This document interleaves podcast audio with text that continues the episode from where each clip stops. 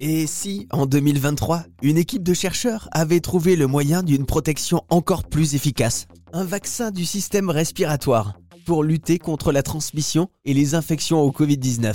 Une vaccination mucosale, c'est-à-dire par les muqueuses.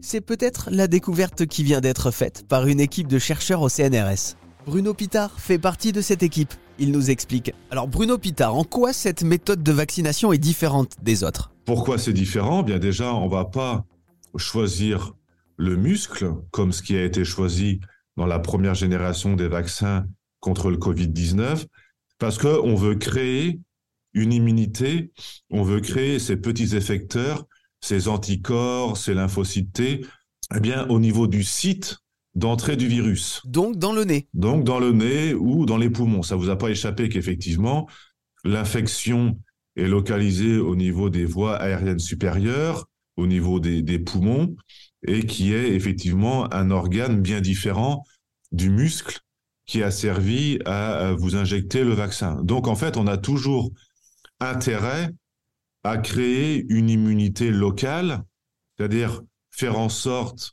que l'individu a produit des protéines pour se défendre proche du site d'action, du site d'infection. Donc c'est pour ça qu'on s'est posé la question s'il était capable de faire des vaccins que l'on pouvait délivrer au niveau du tissu pulmonaire. Et donc ça marche. Ce type de vaccin contre le Covid-19 va donc devoir subir une phase de test chez l'homme et pourra ensuite être utilisé, peut-être même dans d'autres maladies comme la grippe.